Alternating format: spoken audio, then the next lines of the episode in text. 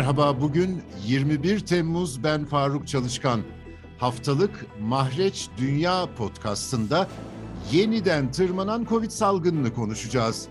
Dünya Sağlık Örgütü Genel Direktörü Doktor Tedros Adhanom Ghebreyesus dün ciddi bir uyarıda bulundu ve son 6 haftada küresel haftalık yeni vaka sayılarının neredeyse iki katına çıktığına dikkati çekti. Cenevre'den Anadolu Ajansı muhabiri Ömer Faruk Yıldız var bu podcastta. Ömer Faruk katıldığın için teşekkür ederim. Önce genel direktörün mesajlarında öne çıkan unsurları anlatır mısın? Merhabalar Faruk Bey, iyi yayınlar diliyorum. Dünya Sağlık Örgütü Genel Direktörü Tedros Adhanom Ghebreyesus dünkü basın toplantısında e, daha fazla COVID vakalarının daha çok hastaneye kaldırılma ve COVID kaynaklı can kayıplarını getireceğine işaret etti. E, öncelikli olarak son 6 haftada COVID vakalarının, küresel COVID vakalarının üst üste arttığını söyledi ve neredeyse bir önceki döneme kıyasla ikiye katlandığı uyarısında bulundu. Bir diğer nokta ise Tedros'un gündeme getirdiği artışlara şu an en fazla e, etki gösteren COVID'in alt varyantı BA.5'in sebep olabileceğini fakat yeni bir varyantın da bu artışlara e, neden olabileceğini e, işaret etti. Yeni varyantın normal olarak önceki varyantlara kıyasla daha bulaşıcı ve daha riskli olabileceğini işaret etti. E, tabii yeni bir varyant olup olmamasının bilinmemesini e, test sayılarının azalmasına ve e, ülkelerin e, COVID ile mücadele araçlarını kısıtlamasına bağladı. Test ve temas takibini azaltan ülkelerin büyük risk aldığına dikkat çekti Tedros. E, bir diğer mesele de her zaman söylediği gibi COVID ile mücadelenin daha sağlam e, bir şekilde yürümesi ve artışların önüne geçilebilmesi için risk gruplarındaki kişilerin yani sağlık çalışanları ve yaşlılar başta olmak üzere bütün risk gruplarındaki vatandaşların aşılanması gerektiğinin altını çizdi. Bütün ülkeler test ve temas takibi kapasitelerini azalttıkları için e, şu an virüs nasıl evriliyor? Yeni bir varyant çıktı mı? Çıktıysa daha mı tehlikeli yoksa ölümcüllük e, oranı daha mı fazla? E, bunu bilemiyoruz ama genel kabul şu an COVID artışlarına sebep olan e, omikron alt varyantının BA.5 e, olduğu yönünde. Bunun yanında Hindistan ve Güney Asya ülkelerinde e, BA2'nin yeni alt varyantlarının etkili olduğu biliniyor.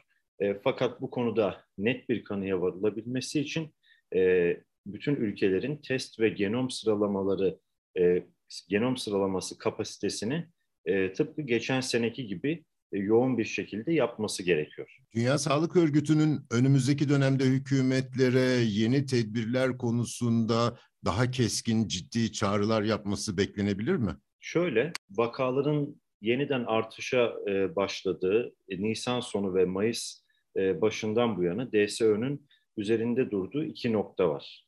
Birisi test sayılarının azalması, ikincisi de aşılamalardaki yetersizlikler e, tedbirlerin kaldırılması konusunda e, COVID-19'un yarattığı mevcut e, ekonomik bunalımlardan ötürü e, üye ülkelere pek bir tavsiyede bulunmuyor DSÖ. Yani anlayışla karşılıyor çünkü ekonomileri zarar gördü. Bütün e, dünya ekonomik bir e, gerileme yaşadı.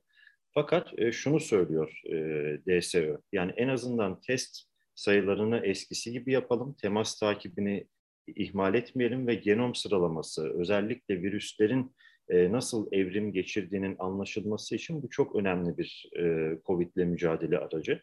Yani bu üçünün en azından düzgün bir şekilde yapılmasını e, tavsiye ediyor ki DSÖ virüsün nasıl dolaştığı, nasıl evrim geçirdiği ve bundan sonraki varyantların ne şekilde etkili olacağı bilinerek hareket edilsin, geçmiş hatalar yapılmasın. Yani kısaca e, alınan tedbir çağrıları bunlar ve tabii daha önce de söylediğimiz gibi aşılamalar. Sen şimdi Dünya Sağlık Örgütü'nü yakından izliyorsun. Uzmanların görüşleri hakkında bize ne diyebilirsin?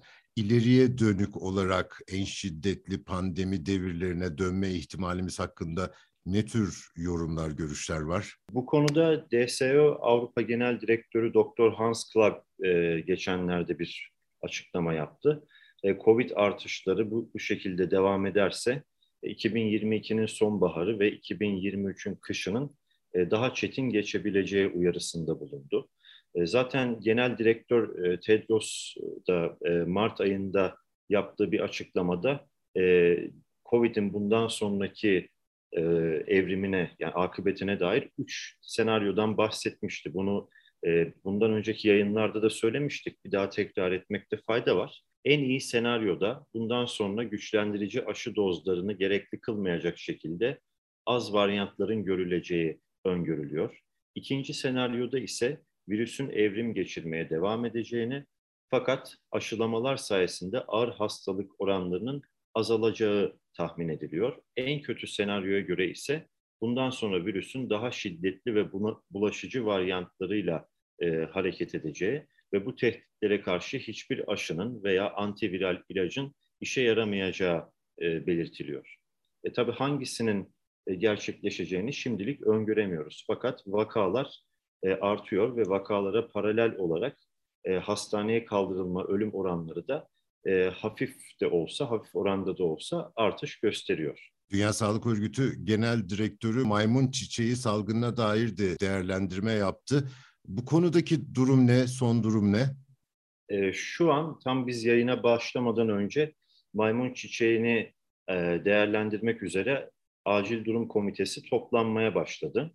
E, geçen hafta en son toplanmıştı. Maymun çiçeği virüsünün küresel acil durum teşkil edip etmediği konusunda karar vermek üzere.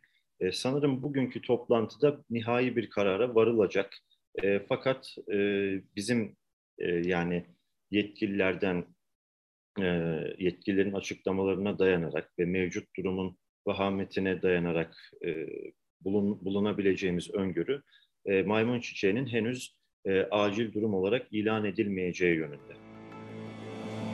Cenevre'den Ömer Faruk Yıldız'a çok teşekkür ediyorum. Bizi hangi mecrada dinliyorsanız orada abone olmayı lütfen unutmayın. Hoşçakalın.